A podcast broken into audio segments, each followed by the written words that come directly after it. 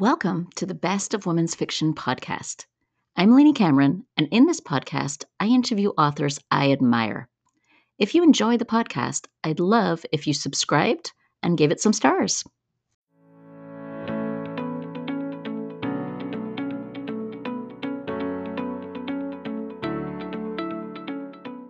This episode is with C. D'Angelo, who celebrates the release this week of her debut novel, The Difference is filled with Italian American food, genealogy, and a dash of Titanic history. Congratulations on your debut novel making it into the world. Thank you so much. And this novel, it's got so much food. It's all about Italy and New York Italian and genealogy and heritage. And I guess I'll say congratulations because I saw that it hit the number one Amazon bestseller in a couple of categories already during your pre order period. Thank you. Yes, I can't believe it. I'm so excited. so, for those who are not familiar, the book's coming out this week. So, tell me a little bit more. Tell our reader, our listeners, more about what's the book about. A woman who has it all on paper, but is very unfulfilled and realizes she needs to know a little bit more about her past to help guide her in her future. So she goes on an ancestry journey to find out about her immigrant Italian grandfather and why he was so secretive about his immigration. Um, she's having a lot of issues with some mental health, some anxiety, some almost depression, and it's really starting to wreck her relationships, especially with her live in boyfriend. I loved her emotional journey over the course of the book. I mean, that's the best thing about women's fiction. The best women's fiction has a great journey. And I noticed that a lot of your reviews talk about that for your main character. In fact, that's the main thing people loved about your book is Rachel, the main character. People loved her. Like I noticed some of the words people use, like um, I wanted to give her a hug. I felt connected to Rachel. I could really relate to what she was going through. It sounds like people who've especially maybe struggled a little bit with feeling like their life isn't 100% of what they wanted it to be, are really connecting with this book. I felt the same when I'm reading the ARC review so far, and I am thrilled that people are getting her because um, I think she's such an important character that is very relatable to a lot of us. You know, I mean, who hasn't felt dissatisfied, who hasn't had a moment of you know, high anxiety or been in a slump. I won't call it depression, but you know, it's everyone has been through these certain times and felt lost. And, you know, so I think that that is really touching the audience. Plus, I write in first person, so I think that helps a little bit to really feel like you're with her on the journey. Right, right. And let's take a quick peek at one review, which I thought captured the whole book really well. This is from uh, Meredith Malkin, who's an artist. And she says Rachel is a character who lives inside all of us. She represents the conflict between monotony and spontaneity that we all struggle with, and how both worlds can inform the other. And through culture, history, curiosity, this book, The Difference, is a mecca of pain, numbness, joy, and celebration. It teaches you that you are never stuck if you begin to be curious about your own life. What I love is I love the curiosity of the main character, right? She loves her Italian heritage. She's all about Italian food and destinations, and she's always wanting to learn about that history. And to me that was part of the book that was like part, like the food i was like googling certain dishes like how do i make that as i was reading the oh, book I love that you did that. Oh my gosh. Yeah. I was so hungry when I when I wrote this book. Let me tell you. so everything I did, I was like, oh my gosh, I need to make this now. But no, I need to write. yeah. So where did the idea come from? Where did your original inspiration for a book that's all about kind of her, but also like looking into her Italian heritage and really understanding that history? Like, where did all those where did all come from? Well, this book started a long time ago. First of all, I, I got the idea in 2012 and I started writing it in 2013, but I took many long breaks in between the actual writing sessions until I got more serious at the end. Um, but the the year was the centennial of the Titanic sinking, so there was a lot of like documentaries of the Titanic on and and all of that kind of stuff. So um, that has been an interest of mine. And I thought, you know, that might be kind of fun to make a main character have that kind of quirky interest. Like, who's interested in that besides me? Um, and so I thought, okay, that. And then at the same time, I had always wanted to do some ancestry research for myself. So it kind of became this blending of like life imitates art and imitates life, you know? And I think a lot of first time writers do that anyway. You kind of like, you have to pull from a lot of your own life. Um, and, and so it, it just kind of popped out of those two things basically. And it went from there.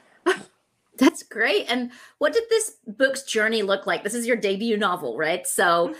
in terms of editing and revisions, like talk to me a little bit about your path from having that first spark to getting here where readers can get hold of it. Yeah, I I'm also a therapist, like my main character in the book. Um, and so I have another full-time job. And I say another now because this is definitely a second job now. and so um, with that, you know, it's it's a lot of um, a lot of draining days, long days, whatever. Um, so I didn't I wasn't as focused as I would have liked to have been at the beginning with the writing. So I would do it for a few months on the weekends and then I'd stop. At one time, I think I took like a three year break, maybe. I mean, but it was always like, I'm going to finish this book. And then when I dove back into it, I moved to another city and I dove back into it and I thought, okay, yeah, I got to do this. This I'm feeling it now. And once I started, it was like no stopping me. You know, it was all the weekends, every time I can get. Um, so I finally finished my first draft. I would say it took about five years. Um, and then congratulations for for sticking with it because I think people underestimate that writing a book, it's not just about that first draft either, right? There's so much work that goes no. into it from there to getting it into the world. And so congratulations, because like 99%, I was just reading the statistics yesterday, like 99 point something percent of people give up before it's ever finished. Really? So yeah, and then we're not going to talk about the percent that finish it but never get it into the world, which is another challenge. Right, so right. so yeah, congratulations on making it here and having readers who are loving it already.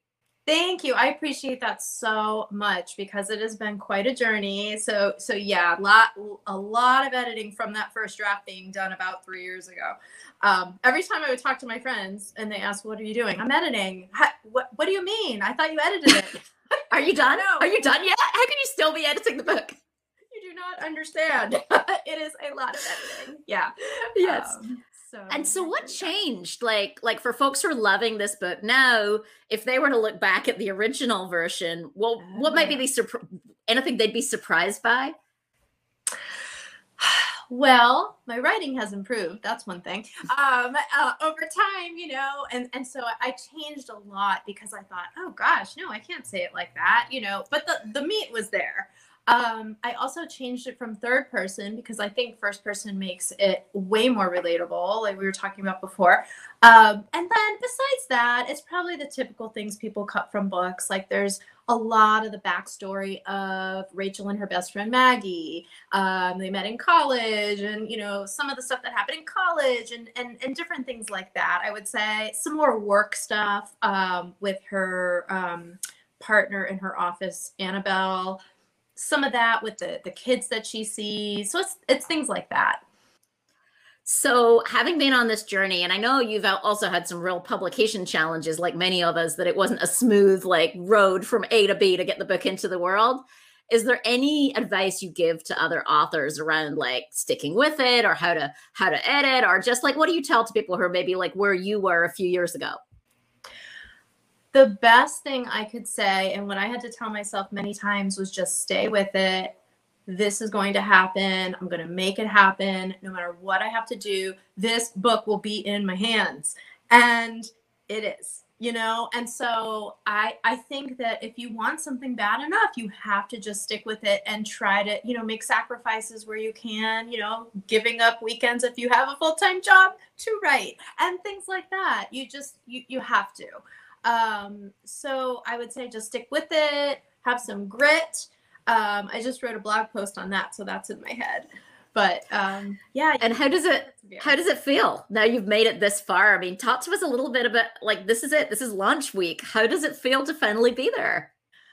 I am still in shock because I, I feel like it's been a whirlwind since I, I I finished it not too long ago, like to send off to the formatter and and all of the process at the end, um, because I wanted to get it done and out. I mean, it's been eight years. I need it out there.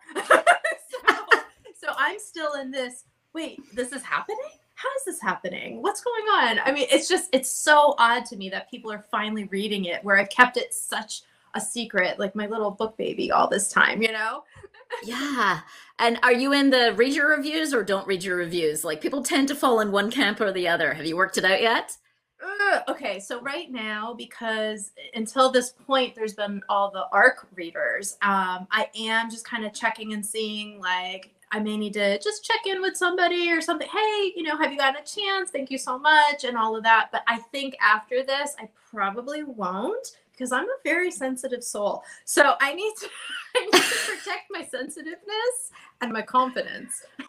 yeah, no, I was just talking to another author who has sold like I think many, many, many, like tons of copies. And she was saying she doesn't read her reviews at all. So kind of interesting that there's a bestseller that just does not touch her reviews, like stays far away. She says it's not helpful to her creativity to read them, which is interesting. So, so talk to me about the food in the book. Like, um, tell me more about that. I didn't mean it to, but I love food. So, I mean, I'm Italian. So, um, first of all, this book was dedicated to my grandpa. Um, and he was much like Rachel, like my hero, and he's he's been gone a while now, so he he doesn't get to read it or anything like that. But I just pulled from all of the times that I spent with him and my grandma um, all the family meals and what did we do and how how it was growing up. And so I I whenever I'd write a scene, I, I kind of went back to what would we eat, what was our traditional meals, and and some of it I had to pull in some research because um, of kind of the Genoa tie for for where my main character's family is from because we're not from northern Italy. Um, so I need to do a little bit of research on that, but it's like a lot of family meals in there actually yeah it is and it, it makes it a very um uh, I'm trying to find the right word, like family oriented, comfortable kind of like there's a vibe there of the book because of all of these family meals that that's relatable. It's very relatable and warm. Warm is maybe the word, I'm looking for. Yeah. that makes me so happy you felt that. Because so you know, in Italian, food is everything. of course, food is life and food is love, right? Like that came across in this book that food is love, especially to the Italians and many cultures around the world. Yeah. So, is there anything as it's getting out there and you're getting reviews coming in and people are rating the arcs? Is there anything that's been interesting or surprising that people have commented or asked you about or that's touched you? Like, how does it feel? Tell us a little bit more one of my favorite comments has been that they felt like they were reading Rachel's journal because that touched me so much because one of my very favorite authors is Curtis Sittenfeld and I just I remember the time period I read her book Prep and I felt like that book I was inside her head you know the character but really Curtis Sittenfeld yeah and so I thought, you know what? Like it was just this blink, like a flash of light of like, if I ever wrote a book, I would really want that for my reader. And I never thought about writing again until way later, like at least 10 years later. And so for someone to have said that was everything to me, you know? That's beautiful. like for me, what was similar was like I really wanted to write a page turner so the first time someone said that it was that, it was like, oh, okay, yes, I did the thing I was hoping to do. I actually like, you know, because you hope, but you don't know until you get it into someone's hands, right? How they're going to react to it. And you did, by the way. I love, love, love your book. Yeah, Oh, you're sweet. It page turner. So uh, we're almost ready to wrap up and talk about how folks can connect with you. But anything I haven't asked that you wanted to talk about as you're here talking about the book? not really i just want to say thank you for all the support like in the writing community i literally could not have done it without the support of the people. Would not have a clue what to do. Um, and so i'm just very grateful and grateful to you for taking some time with me today. Oh you are so welcome. And let's look at how folks can connect with you. So on instagram you're c.d'angelo.author and your website is cdangeloauthor.com, and folks can find all your other social medias there. And um, if you love the book, send a note. Like one of the things we love as authors is like tell the author. If you love a book, tell the author. You'd be surprised. It can make all the difference in the world. And like you say, like like getting that next book out there, but also you don't know how it's going to be received. And it really touches you when someone says, This is how it was for me. Yes, definitely. Reach out. I love to talk to people. there you go. That's not an Italian stereotype at all, right? And that I talk with my hands. Yeah. and you talk with your hands. Well, thank you so much for joining me. This has been a fun conversation, and the book is out and available now. People can get it this week. Thank you. Thanks.